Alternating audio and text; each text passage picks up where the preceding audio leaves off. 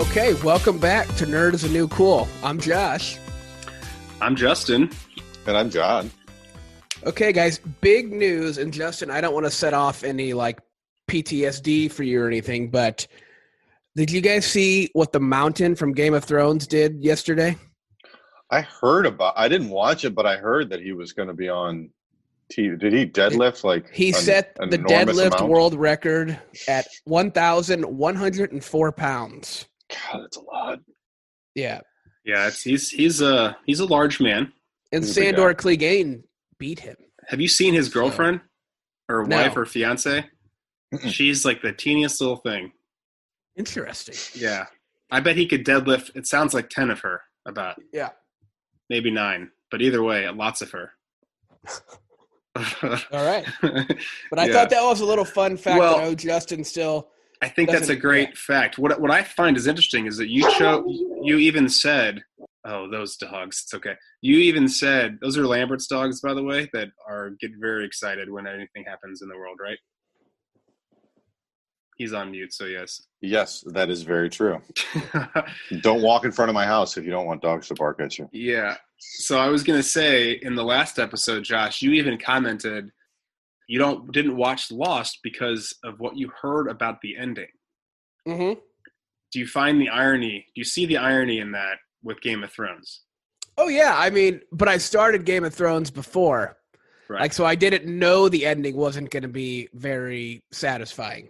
right. Okay. So like now, it'd be like if somebody told me about Dexter, the ending sucked.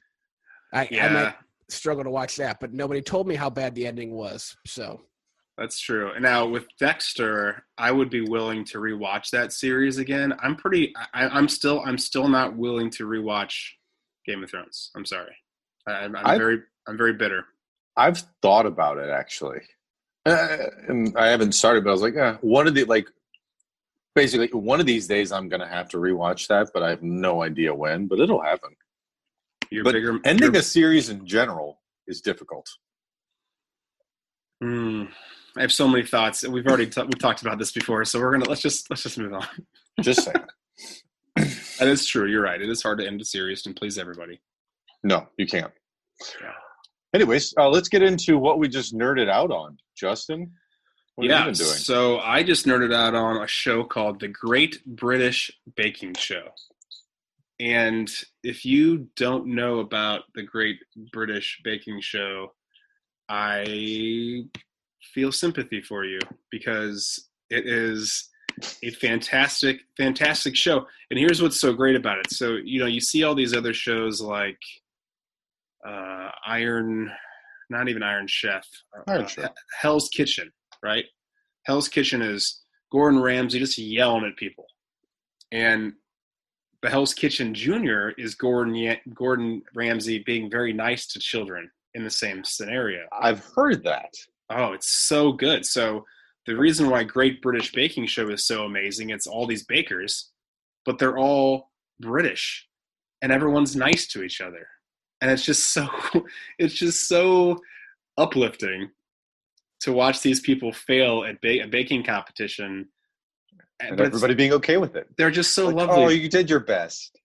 they're just so lovely to each other and it's just fantastic i just i love it i get so happy watching it and anyway so the show debuted on the bbc season 1 august 17 2010 and season 10 came out last august uh, august 27th in 2019 and uh, again it, it airs on it in netflix. It may even be considered a Netflix original now. It's somehow Netflix is able to do that, but it originally originated in in Britain on the BBC, and it's directed by Andy Devonshire, who also directed The Apprentice, the UK version. The UK version. Let's be clear, that's not the US version. That's a really important distinction now. Yeah, it is. so it actually stars four people, and two of them are hosts and two of them are judges. So up first, we've got our two hosts. So our hosts are Noel or Noel, Noel, Noel. It's definitely Noel. Uh, Noel Fielding, and he's he's an actor and comedian, And actually, I've seen him on this show or this skit called Old Greg. So Google Old Greg sometime. It's the creepiest weird thing you've ever seen in your life. But this is one of the one of the hosts. Another one is Sandi Toksvig, who's a British Danish actor, comedian, and writer, as well as producer and activist. And finally, the judges. We've got Paul Hollywood, who is just a big guy in in British, um, I don't know, the British baking scene. his, his dad's got a bakery that he started off as a teenager, and he basically is this giant baker in hotels around Britain and internationally. and then finally, uh, they actually had a had a switch in judges. I think it was around season seven, maybe. Um, went from this person called Mary Berry, that's what her nickname was dubbed by Paul Hollywood, to a pers- person called I know, right? Weird, uh, British people. To now we got Prue, who is an expert on gastro uh, gastronomy. Gastronomy. Gastronomy. I know I couldn't say that word. I was trying to add an additional anatomy in there. Gastronomy. Gastronomy. And uh, is also one of the like just country's foremost authorities on all things culinary. And she's a big time cook, chef, broadcaster, writer, etc., etc. So check it out. It's a great uplifting show, and you learn some things. Like I learned Lambert. This is where I learned uh, the the artwork on top of baked goods is called lattice work. Lattice. Lattice work because of this Lattice show. work. So You're do you getting got? cultured. I, I learned I learned a lot in this show.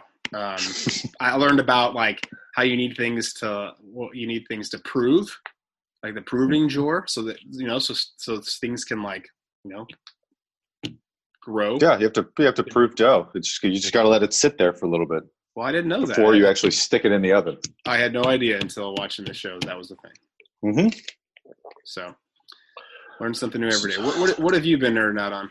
So I, I couldn't tell you why, but for some reason, Entourage, rewatching Entourage for the I don't know third or fourth time was uh, was something that we just did.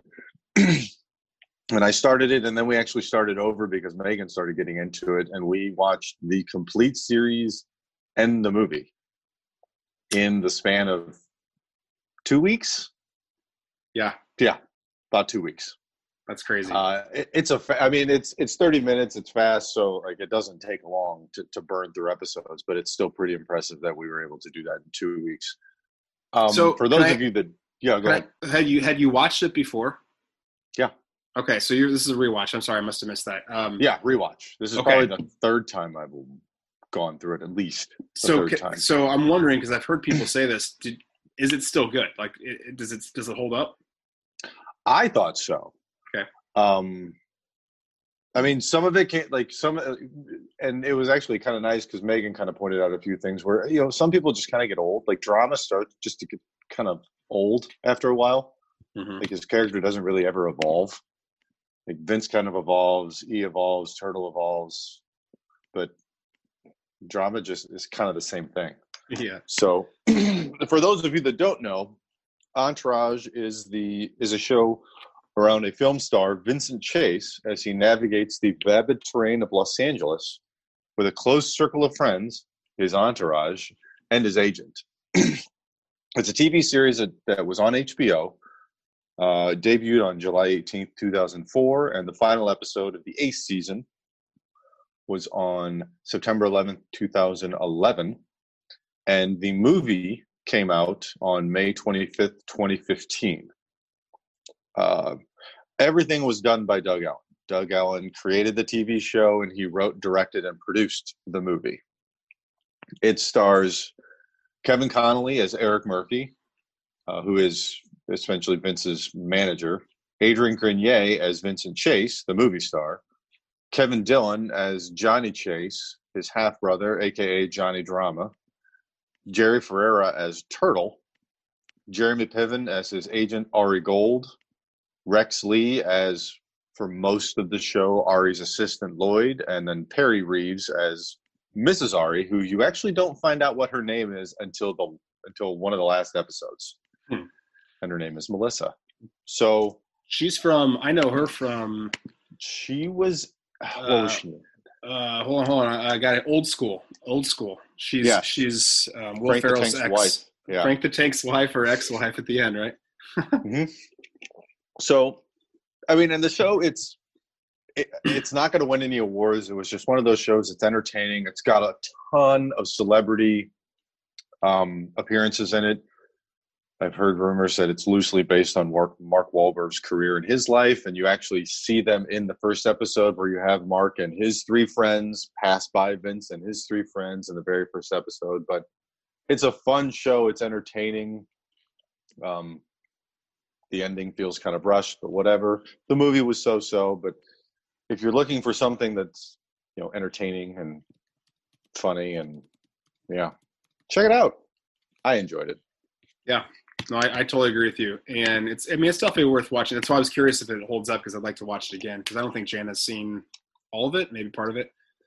I thought it did. I mean, and the only thing like the technology that they use is the only thing that, that's that's glaring, but um, I don't know. I was still entertained by it and still kind of looking forward to certain episodes. Yeah. Well, good. Check it out, Entourage.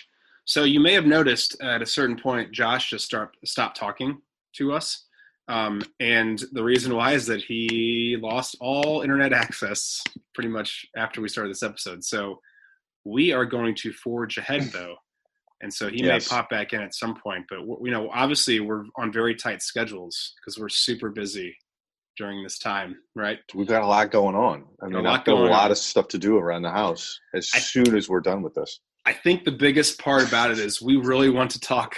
I really want to talk about the Legends of Rock, and so we're just going to do it right now. Yeah. Um, so welcome, and hopefully you enjoy a little bit of nerd and full nerd of the Legends of Rock. So first of all, it's really important as we're doing this. We gotta we gotta give the definition of rock and roll, right?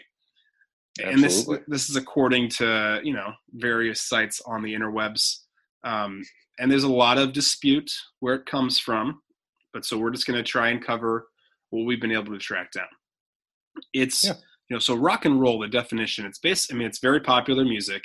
It originated and evolved in the United States during the late 40s and early 50s, and it comes from or is inspired by a lot of different other types of genres. For example, gospel, jump blues, jazz, boogie woogie, rhythm and blues, and country music. So a lot of influences. Lots. And the phrase rocking and rolling originally described the movement of a ship in the ocean, but by the early 20th century was used to describe the spiritual fervor of black church rituals and as a sexual analogy. Yeah, it was an old old wooden ship. uh, um, there are various gospel, blues, and swing recordings used to phrase uh, use the phrase before it became used more frequently, but still intermittently in the 1940s on recordings and reviews of what became known as rhythm and blues, music aimed at a black audience. There's a lot of influence there for sure. hmm And then, while elements of what became rock and roll can be heard in blues records from the 1920s and in country records from the 1930s, the genre did not acquire its name until 1954. Right. In 1951, Cleveland, Ohio, disc jockey Alan Freed began playing this music style while popularizing the phrase to describe it. So we can say, I mean, there's a big reason why Cleveland is like considered the. Well, that's where the Rock and Roll Hall of Fame is. That's what I was going to say. Like that's yeah, that's pretty much where it's from. And in the earliest rock and roll styles, either the piano or saxophone was typically the lead instrument, but these instruments were generally replaced or supplemented by the guitar, obviously, in the middle of the 50s. Right. The beat is essentially a dance rhythm with a, an accentuated backbeat, which is almost always provided by a snare drum. Classic rock and roll is usually played with one or two electric guitars, one lead and one rhythm, a double bass, a string bass, or after the mid 1950s, the electric bass guitar and a drum kit. Beyond just a musical style, rock and roll, as depicted in movies, in fan magazines, and on television, it has influenced lifestyles, fashion, attitudes, and language. So yeah, it's it's a it's definitely a genre of music, but man, it, it transcends all things. It, Do we have- it- Do we have do Yeah. we, do we have I'm Josh Beck? I'm back. He's back. Well, good. Well, so Josh is going to start here talking to us about the history of rock and roll. Yes. Yeah. So the origins of rock and roll have been fiercely debated by commentators and historians of music. So Nerd is a New Cool is going to clear this up for you. Once and for all. Yes. The immediate roots of rock and roll lay in the rhythm and blues, then called race music, and country music of the 1940s and 50s. Particularly significant influences were jazz, blues, gospel, country, and folk music.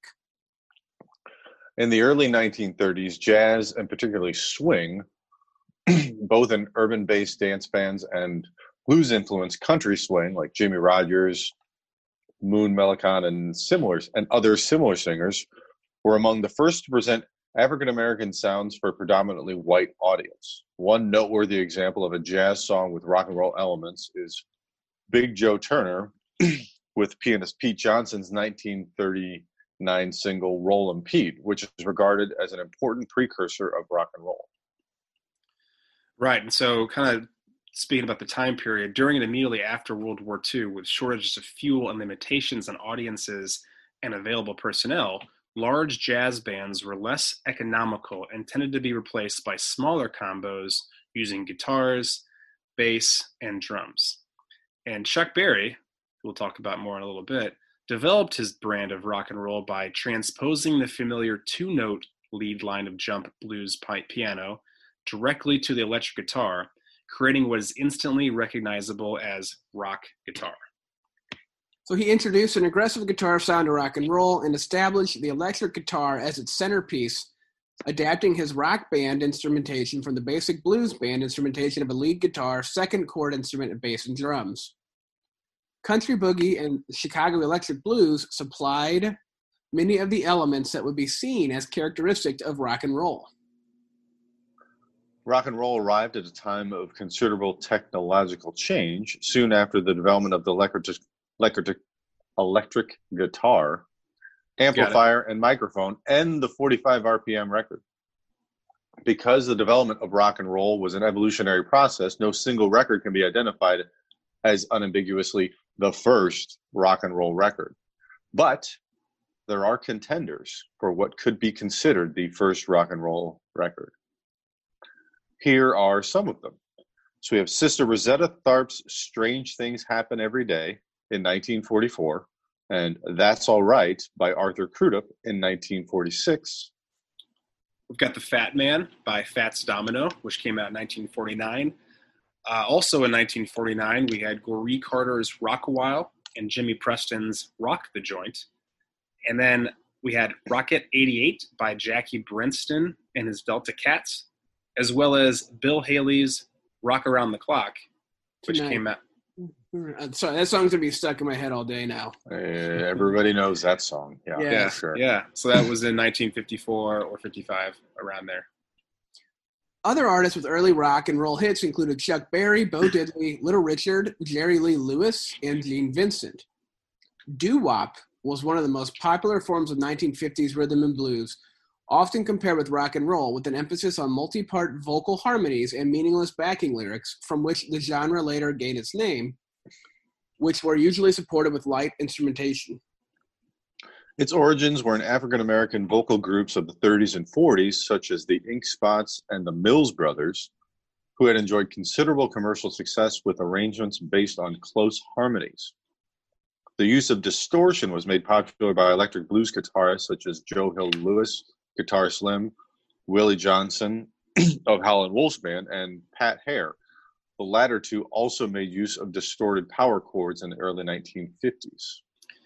And as we mentioned earlier, rock and roll wasn't just about the music, it was also about basically how it's presented on stage. And none did that more impactfully to change things than Little Richard, who kind of came around in the 40s, but also really impacted his stage persona in 1955, between 1955 and 1959.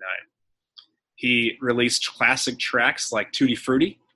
That one's going to be stuck in my head now. Long, t- long, t- long tall Sally and Good Golly Miss Molly. He had very, very just crazy, sexy lyrics and, and just a, a persona he put on on stage that uh, that people were just obsessed with.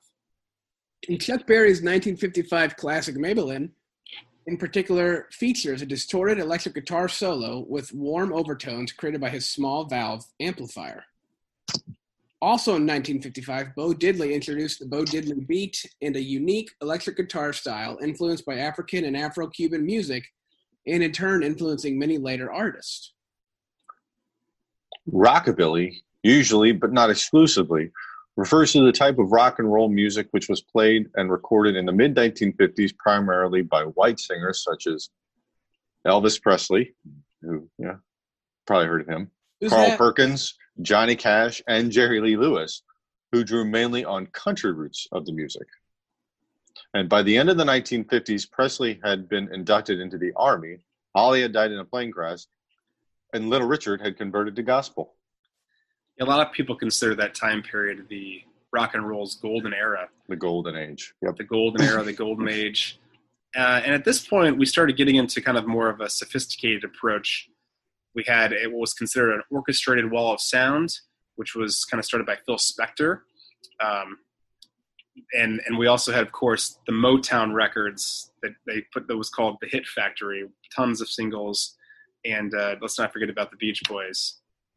By the mid 1960s, this sophisticated uh, sophistication allowed the music greater freedom than ever before, and this is kind of when we started uh, getting different styles that all just became known simply as rock. And then there was a phenomenon in the early 1960s known as the British Invasion. One of the bigger groups to come out of the British Invasion were from London, England, and they called themselves the Rolling Stones. This Never heard of them. was instru- yeah, this band was instrumental in making blues a major part of rock and roll music. While the Beatles were looked at as more of a pop sensation, the Rolling Stones were seen as a grittier rock group. Personally, Another I'm a much extremely bigger fan of the Rolling Stones as opposed to the Beatles. Personally, Wait, wait, you were always you like the Rolling Stones more than the Beatles? yes. That's fair. Mhm. It's just different. I mean, yeah, they're both rock, but it's different styles of music. Mhm. opinion. Like the Stones and the Beatles are not. They're they're apples and oranges. Here's what I would say as far as the way I, I listen to them. I like the I like more of the rock and roll songs by by. This I'm not explaining this very well. I like the the hard hitting songs by Rolling Stones better than like the the more guitar based songs with the Beatles. With the Beatles, I like more of the um, like the Hey Jude type songs. Mhm. I'm, I'm blanking on like the kind of songs like the ballads. I like the ballads better in from the Beatles than I do from Rolling Stones. What a terrible way to describe that, but I think you kind of get get the gist. Well, I think that makes sense, though. Yeah. Well, and I mean that's Rolling Stones. Like they just lock Keith Richards into a room and he'd come up with a riff, and then they'd make a song around it. Yeah, That's just kind of what they did. like I can I compare like "Sympathy for the Devil," one of the best songs ever. That kind of song coming out of the Rolling Stones. That was what I was into, but then I love the "Let It Be" type songs out of the Beatles. Yep. Yeah. I got you. Yeah. Um, another extremely important band that must be mentioned when discussing the British invasion of the 1960s is the Yardbirds. This group went through a great deal of lineup changes, through, and we'll talk about that a little bit later too. Throughout the years, and these lineups res- resulted in the band having three iconic guitar legends playing with them, and all three of them at the same time at one point in time: Eric Hmm. Clapton, Jeff Beck, and Jimmy Page. That's insane. Hopefully, you've heard of all three of them. That's pretty insane that those three were all in one one group together at the same time. Speaking of an insane group that really, we already kind of mentioned them earlier, uh, the Beach Boys, huge in California and worldwide as well. They had a really unique approach to rock and roll, and their music didn't really follow the familiar structure, which was you know verse, chorus, verse type situation. They really were all about harm, and also all about um, harmonizing layers of vocals of course, we have to mention Bob Dylan when talking about rock and roll. He was a very influential American musician, had a lot of influence from, he was influenced by folk rock and blues. Psychedelic rock declined in popularity after the deaths of Jimi Hendrix, Janis Joplin, and Jim Morrison of the Doors, the self imposed seclusion of Syd Barrett from Pink Floyd, and the breakup of the Beatles in 1970. arena rock began to grow in popularity through rock acts such as Boston, Kansas, Styx, Heart, and The Who. I don't ever really think of. I mean, it definitely is psychedelic rock, but for some reason, I don't think of that when I think of Jimi Hendrix and Pink Floyd, Mm. Janis Joplin, and, and the Doors, obviously. But it totally is. And I, and I actually like. I think I like that version of rock better than arena It- rock. It is, uh, especially if you like. I mean, if you've listened to Pink Floyd's earlier stuff, like before Gilmour joined the band, some of it was pretty out there.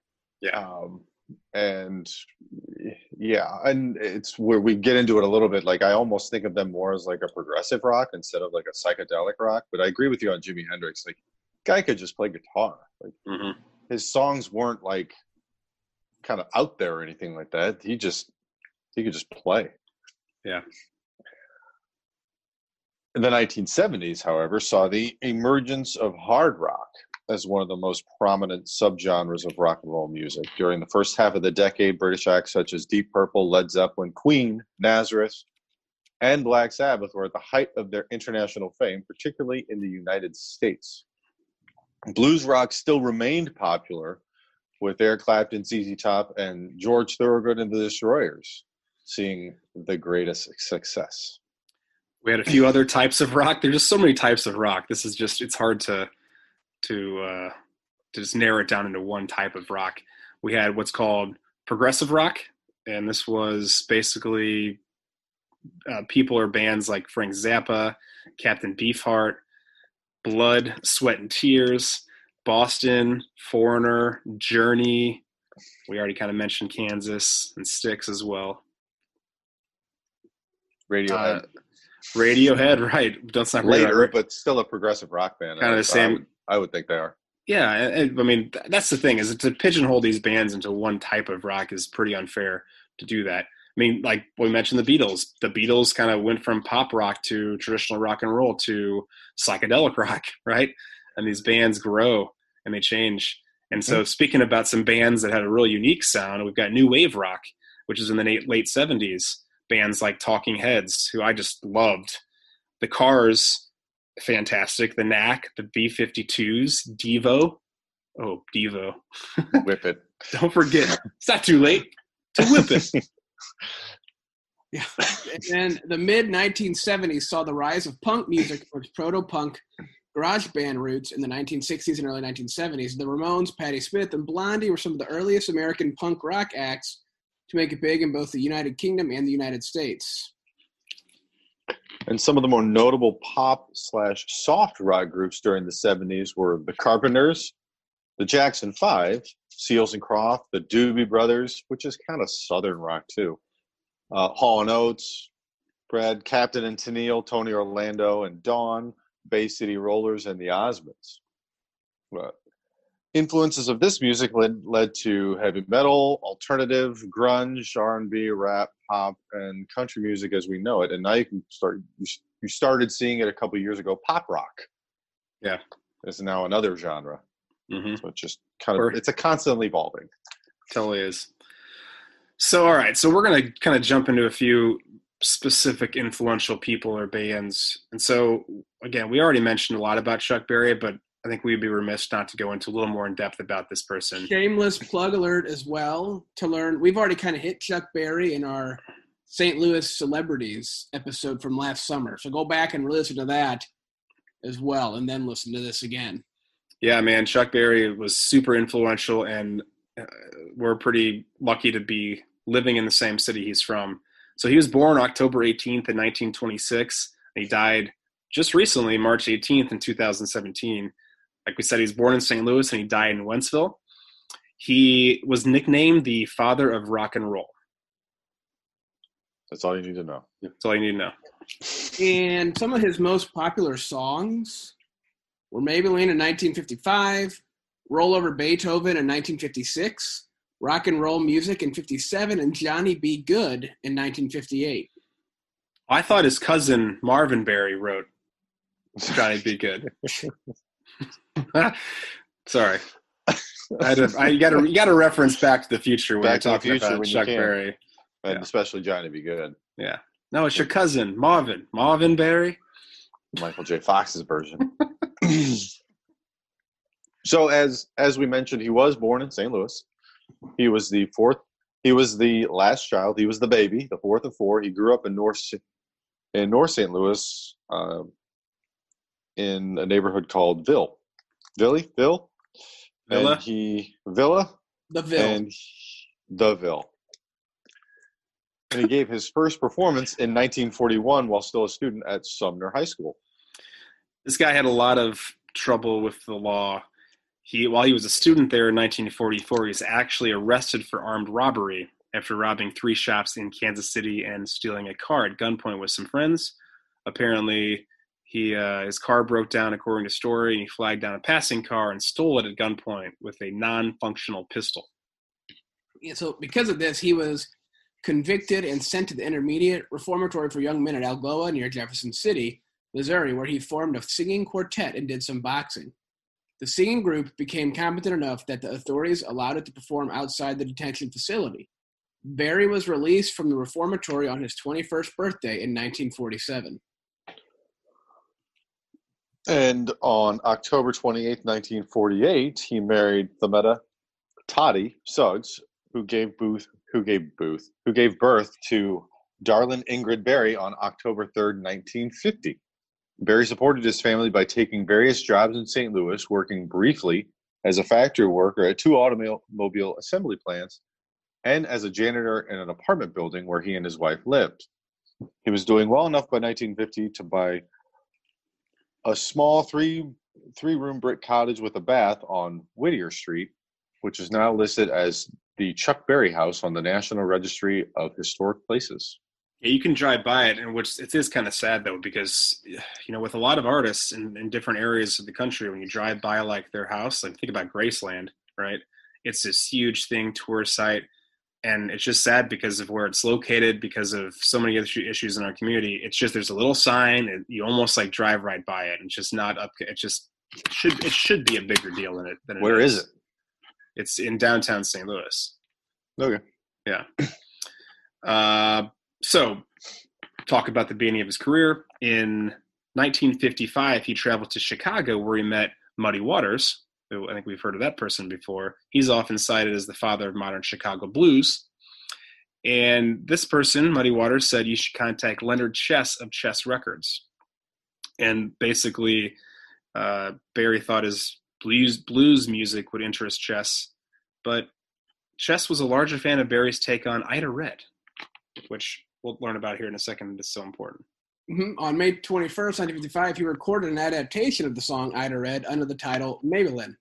With Johnny Johnson on the piano, Jerome Green from Bo Diddley's band on the Mar- Maraca- maracas, sorry, Jasper Thomas on the drums, and Willie Dixon on the bass. Maybelline sold over a million copies, reaching number one on Billboard magazine's Rhythm and Blues chart for number five on its best sellers and stores chart for September 10th, 1955. And Berry was quoted to say it came out at the right time when Afro American music was spilling over into mainstream pop. And at the end of June 1956, his song Roll Over Beethoven, Roll Over Beethoven reached 29 on the Billboard Top 100, and Berry toured as one of the top acts of 1956. Yeah, speaking of tours, in 1957, he took part in Alan Freed's biggest show of stars for 1957, toured around the U.S. with other people like the Everly Brothers and Buddy Holly. He started knocking out some even more hits from 57 to 59. These actually were on the U.S. top 10 School Days, Rock and Roll Music, Sweet Little 16, and again, Johnny B. Goode. And by the end of the 50s, he was a high profile established star with several hit records and film appearances and a lucrative touring career. He'd also, and this is big and important, opened a racially integrated St. Louis nightclub, Berry's Club Bandstand, and invested in real estate. And then some more things happened that weren't so good. Uh, in December 1959, he was arrested under the Mann Act, which outlawed prostitution after allegations that he had sexual intercourse with a 14 year old Apache waitress, waitress Janice Escalante. He was convicted, fined $5,000, and sentenced to five years in prison. After he appealed the decision, Berry served one and a half years in prison from February 62 to October 63. After he got out of prison, he it actually kind of worked out a little bit for him because at the time he was able to basically cover some really popular songs. So he actually reworked some of them, such as Beach Boys' 1963 hit "Surfin' USA," which was you which used the melody of Berry's "Sweet Little 16." So at the height of his career in 1964 and 1965, he released eight singles, including three that were commercially successful, reaching the top 20 of the Billboard 100. No Particular Place to Go, which is a reworking of School Days concerning the introduction of seatbelts in cars, You Can Never Tell, You Never Can Tell, and The Rocking Nadine. You never can tell. Pulp Fiction. Never can tell. Yep. hmm There were no hit singles from the 1970 album Back Home, but in 1972, Chess released a live recording of My Dingaling, a novelty song which he had recorded in a in different versions as My Tambourine on his 1968 LP From St. Louis to Frisco. A live recording of Reeling and Rocking, issued as a follow-up single in the same year, was his last top 40 hit in both the US and the UK. I should also mention that I think I misspoke earlier. Bands were actually remaking and covering his songs, not the other way around. So bands like the Rolling Stones, Beach Boys, and the Beatles were actually covering his songs, which kept him kind of popular in Mhm. the uh, you know in the time in the 60s, etc. All right, so now we hit the 70s, and he's really starting to have some some unfortunate, more unfortunate things happening to him. He his live performances started becoming very erratic. He started having issues with his backup bands. He had really out of tune performances, and his his the younger fans really started uh, not liking his reputation. Among the many band leaders who performed a backup role with Berry in the 70s were Bruce Springsteen and Steve Miller, when each of them were starting his career. They said Berry did not give the band a set list and expected the musicians to follow his lead after each guitar intro. Berry did not speak to the band after the show. Hmm. Berry's touring style, traveling the oldies circuit in the 70s, often being paid in cash by local promoters, added ammunition to the Internal Revenue Service's accusations that Berry had evaded paying income taxes.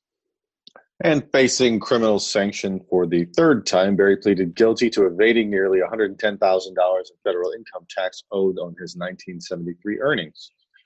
Newspapers in 1979 put his 1973 joint income with his wife as 374 and basically $375,000. He was sentenced to four months in prison and a thousand hours of community service performing benefit concerts in 1979. And in the late 80s, Berry sought the Southern Air. He bought, sorry, bought the Southern Air, a restaurant in Wentzville, Missouri. So he was inside. This is the third time he went to Yeah. some sort of correctional facility. Unfortunately, it still gets worse. In 1987, he was accused of, of assaulting a woman in New York. Yeah, and then in 1990, he was sued by several women who claimed that he had installed a video camera in the bathroom. He claimed he had installed the camera to catch a worker who was suspected of stealing from the restaurant. Although his guilt was never proven in court, he opted for a class action settlement. And then one of his biographers, Bruce Pegg, estimated that with 59 women, it cost Berry over $1.2 million plus legal fees. And also, reportedly, poli- a police raid on his house found intimate videotapes of women, one of whom was apparently a minor. They also there was also another raid in which they found 62 grams of marijuana. Felony, drug, and child abuse charges were filed. As the child abuse charges were dropped, Berry agreed to plead guilty to misdemeanor, possession of marijuana. He was given a six-month suspended jail sentence, placed on two years unsupervised probation, and was ordered to donate $5,000 to a local hospital.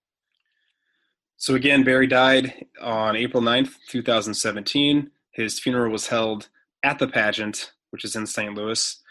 One of Berry's attorneys estimated that his estate was still worth $50 million, including $17 million in music rights. Berry's music publishing accounted for 13 million of the estate's value. So let's get into some nerd facts. His childhood was characterized by racial segregation. He'd never seen a white person until he was three years old. And unlike hmm. most artists, he penned his own autobiography called Chuck Berry, The Autobiography. It turns out he was a master of words with and without his guitars. Here's one of his more memorable passages. Try as I did, day after day, to cling to righteousness, I was washed down in suds of sinful surroundings. Berry's first major hit, Maybelline, is also considered the first true rock and roll song. It features a rhythm and blues beat, country guitar licks, and a Chicago blues flavor. It earned Berry his first record deal and climbed to number one on the R&B charts. And then My Dingaling was Berry's only number one hit single. And while there's a handful of other songs his fans would deem more worthy of the top spot, Berry always stood by his naughty sing along, claiming he was simply giving the audience what they wanted. At the request of Jimmy Carter, Berry actually performed at the White House on June 1st, 1979. As we mentioned earlier, he's been a huge, huge influence on a lot of other artists. In fact, a lot of other artists actually covered his music. So, for example, Elvis covered Memphis, Tennessee, Too Much Monkey Business, Johnny B. Goode, and Promised Land. Jimi Hendrix covered Johnny B. Goode as well. The Beatles covered rock and roll music, Roll Over Beethoven, and Memphis, Tennessee. The Rolling Stones have covered Come On and Let It Rock. And the Beach Boys, as mentioned previously, used the melody from Sweet Little 16 for Surfin' USA. And Carl Perkins also covered Roll Over Beethoven and Johnny B. Goode. ELO, the Electric Light Orchestra, covered Roll Over Beethoven. Status Quo has covered You Never Can Tell and Carol, and ACDC covered School Days, as well as Bryan Adams, Keith Richards, and Dave Edmunds covered Run Rudolph Run. There's so many. Faces covered Memphis, Tennessee. David Bowie, slightly altered Around and Around. The Yardbirds covered Guitar Boogie as Jeff's Boogie, so kind of called it something different. The Kinks have covered Too Much Monkey Business, and Buddy Holly covered Brown Eyed Handsome Man. On July 29, 2011, Berry was honored in dedication of an eight foot in motion Chuck Berry statue in the Delmar Loop in St. Louis, right across from Blueberry Hill. Berry said, It's glorious. I do appreciate it to the highest. No doubt about it. That sort of honor is seldom given out, but I don't deserve it. And John Lennon said, If you tried to give rock and roll another name, you might call it Chuck Berry. And some other artists have also had some thoughts on Chuck Berry as well. Ted Nugent once said, if you don't know every Chuck Berry lick, you can't play rock guitar. Bob Dylan called Berry the Shakespeare of rock and roll. And Bruce Springsteen actually tweeted that Chuck Berry was the greatest rock practitioner guitarist and the greatest pure rock and roll writer who ever lived. He won a, f- a lot of awards, but a few of them were the Grammy Lifetime Achievement Award in 1984 and the Kennedy Center Honors in 2000 and he's ranked seventh on Time Magazine's 2019 list of the 10 best electric guitar players of all time. So I think that we've talked a lot about Chuck Berry and why he's important. For me, it's it's just it's kind of a sad tale because of how influential he is to rock and roll and the genre and a lot of other artists. He just had a lot of personal demons too that we kind of talked about. Um, so it's just an interesting story. Mm-hmm and yeah, I mean, and he was he was the trailblazer. There's a lot of, and I think we saw it in the the history that we that we talked about beforehand. It's all it's like rock and roll, just kind of, and music in general, just kind of builds off itself. And he was kind of the foundation of every, like one of the you know found founding pieces of how everything is built on top of that, where you you go to him and then you go to Elvis and then you go to the British invasion and then you go to these different types, but it all started somewhere. Mm-hmm. Right. And you could argue that it started with him. I think if you're going to talk about rock and roll, you got to talk about Chuck Berry.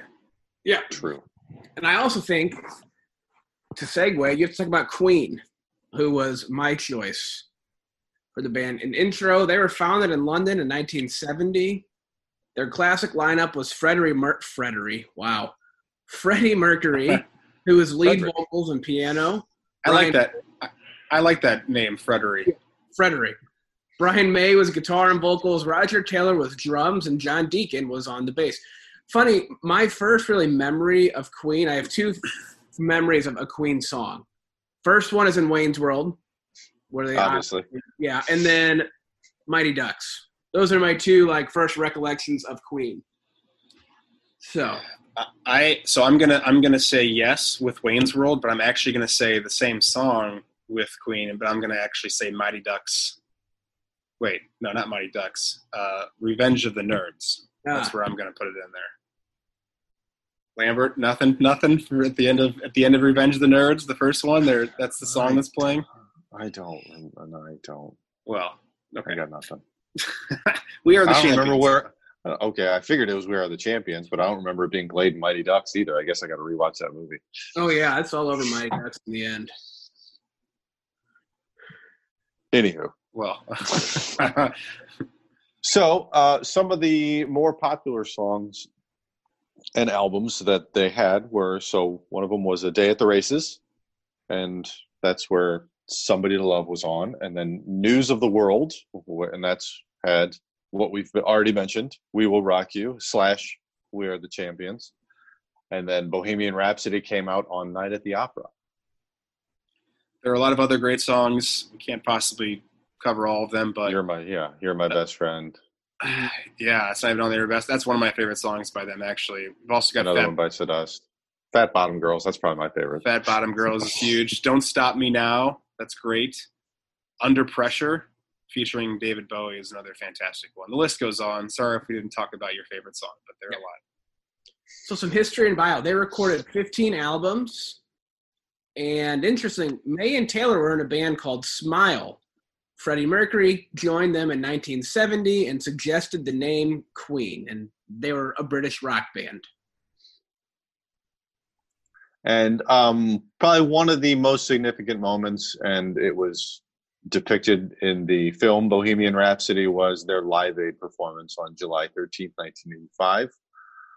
It had the largest TV audience of 1.9 billion people, where they had a 20 minute set and they just kind of did all of, crammed as much of their much of their greatest hits in into that 20 minutes and in 2005 an industry poll ranked it as the greatest rock performance of all time I think that really. So my dad talks about this. He was he he ran a kind of a, a food service for a concert venue in St. Louis, and he talks a lot about how Queen was was popular, but they weren't this mega group that I think we've kind of made them out to be. And the the live at the Live Aid performance, that was near the end of their career, Mhm. because after that he when he was already kind of sick but got really sick and passed away unfortunately. But I think that like looking back on it, people are like, oh, Queen's one of the biggest bands of all time, and they are now, but they weren't necessarily at the time, which is just so interesting. It's it's almost like something becomes a big of like pop culture, like you think about comic books and, and things like that, but all of a sudden, or even like movies that like uh, cult classics type situation. They Now, were again, terrible when they first came out. Yeah. And and these guys weren't terrible; they were very popular, but they weren't Well, like, they weren't near the stage of Pink Floyd or Led Zeppelin at the time, or even Huey Lewis in the, in the news, right? So, anyway, just wanted to throw the little tidbit in there. Uh, Freddie Mercury, again, I kind of mentioned he he did pass away. Unfortunately, he constantly denied having HIV/AIDS, but in fact he did, and he died of it in November of 1991. Every band member except Freddie Mercury actually had a postgraduate degree. So some smart dudes. Yeah. And Freddie Mercury's original name was Farrokh Bulsara. He was from an Indian family. And another Freddie Mercury fact, he designed the Queen emblem himself. And in the early days of Queen's show, this is the infamous, you know, the broken microphone stand. His microphone stand broke. But instead of finding a new stand, he held the stub of the stand containing the microphone and kept singing. This gave him a new idea, and he soon started to use his new prop in various shows while roaming around the stage. Since then, many other singers have incorporated the accidental invention of Mercury into their shows. And quite contrary to the lyrics of the song Bicycle Race, Freddie Mercury didn't like riding bikes. In the same song, there is a line, I don't like Star Wars. Reality was quite the opposite, as guitarist Brian May pointed out later that Freddie Mercury really liked Star Wars. Do you guys? There's not a lot of real life going on in those lyrics. Do you? I mean, you know that song, Bicycle Oh, yeah. Race. Mhm. I like bas- to ride my bicycle. Yeah. He just repeats that like a lot. Like, do you ride by? By It's the weirdest song ever, but it was super popular. It is kind of a strange song. In 1999, England honored the Queen by releasing a postage stamp commemorating Fred, Freddie Mercury, but this stamp created unpleasantness among the royal family, as the photo chosen had Roger Taylor in the background. According to the British tradition, the only living people who only living people who can appear on stamps are members of the royal British family. Speaking of, weird. yeah, it is weird. Speaking of uh, royalty, as far as music is concerned, Michael Jackson actually persuaded the band to release Another One Bites the Dust as a single, something that hadn't originally, something they hadn't originally planned on doing. And as time has gone by, we've already mentioned the Live Aid performance, but it has just grown in popularity and also importance. Foo Fighters frontman Dave Grohl actually said, "Every band should study Queen at Live Aid. If you really like, if you really feel like that barrier is gone, you become Freddie Mercury. I consider him the greatest frontman of all time." Yeah, we, we mentioned David Bowie and Under Pressure earlier. They actually, Queen didn't get along with David Bowie when they collaborated on the song. Brian May has said, I think it was the only time in Queen history where I've bowed out. And then we've already mentioned this as well a movie, Bohemian Rhapsody, starring Rami Malek, as Freddie Mercury was released in 2018. Rami Malek. Yeah, sorry. Malek. Sorry, we just watched Night at the Museum, so you know we're studying up on all things Rami Malek and Mr. Robot too. We're watching that as well. Yeah, there you go. And the loosely connected duo of albums, A Night at the Opera and A Day at the Races, were both named after silent movies by the Marx Brothers. The follow up, News of the World, was named after Rupert Murdoch's ill fated newspaper, magazine, whatever and then, according to the Guinness Book of World Records, the the official International Queen Fans Club is the longest running rock fan club in the world. I would not have guessed that. No, no, I, I would. I, if you gave me hundred guesses, I'm not sure I would have come up with that. Maybe, maybe hundred guesses, but not, not, not anytime. I would have picked 10. the Beatles. Yeah, right. Chuck Berry. Uh, so back in 2006, Time Asia Time Asia. Time Asia. Asia. Named, like magazine Time. In yeah, Asia. yeah. Yeah. They named Freddie Mercury as one of the most influential Asian heroes of the past 60 years. Now it makes sense. Mercury had a long term relationship with Mary Austin. However, their relationship ended when he began having an affair with a male who worked at Elektra Records. Mercury and Austin remained close friends, though. He once said of her, All my lovers asked me why they couldn't replace Mary but it's simply impossible. The only friend I've got is Mary, and I don't want anybody else. And that's really portrayed pretty well, I think, in the Bohemian Rhapsody uh, uh, movie. Mm-hmm. So, mm-hmm. group discussion, we've kind of really hit it a lot, but why does it matter? I think just their Live Aid performance kind of was a, it's called the greatest live performance of all time, and they're just a cool group and still around today. Well, and, and, talk about some of their ballads, some of their songs just keep coming back up in pop culture. And I, I think it's because of the lyrics, because of the tunes. But man, how many movies and television shows have they licensed those songs in that yeah. we remember? It just keeps happening, which is just a testament to how influential many of those songs are. And, and, I'm fairly certain that, that that "We Are the Champions" is played after anybody wins a championship in any league ever. yeah, ever. Yeah, pro sports. amateur beer league. It doesn't like that's the song that gets played. Yeah. Or road, even even road trips like with with with Bohemian Rhapsody and and mm-hmm. obviously Wayne's World helped propel that song into a whole nother stratosphere. But man, well, and honestly, kind of reintroduced Queen to a whole nother like to an entirely new, different generation. Really, me, I was did. one of the new generation. You know, yeah. I was too. Yeah. I didn't. I mean, I kind of knew who they were, but like that was that was yeah. pretty much it. And then you just kind of expand their catalog. Uh, or You just kind of, uh, just kind of, yeah. Yep, hundred percent, hundred percent. Oh, yeah, I think the more you and you do, I guess, and the movie kind of helped out with it. I didn't realize you know you never realize how many good songs they have. They have a lot of really good songs. I know it's it's it's it is. It's one of those bands where you keep listening. They're like Steve Miller band, where all of a sudden you're like, oh, I know that song too, and they sing that also, and I knew that, yep. but I just forgot how many mm-hmm. amazing songs they have. It's such a crazy library of music.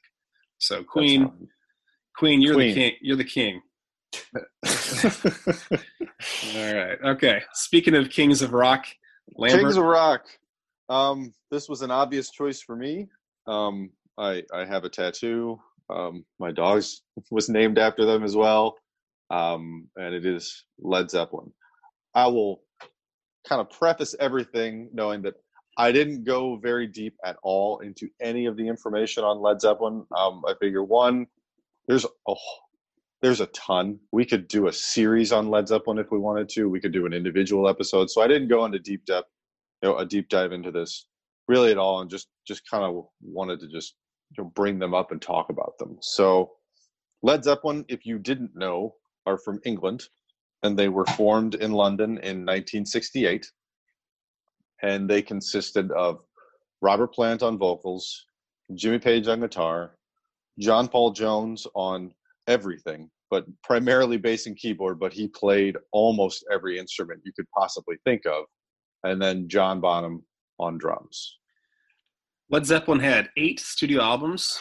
They had 10 compilation item, albums, four live albums, and three video albums. There are honestly so many songs that we could name, similar to Queen. Let's let's just name a few that they made. Since I've Been Loving You, Bring It On Home, How Many More Times, the Lemon Song, one of my favorites. In My Time of Dying, Black Dog, Custard Pie, Hey Hey, What Can I Do, No Quarter, When the Levee Breaks.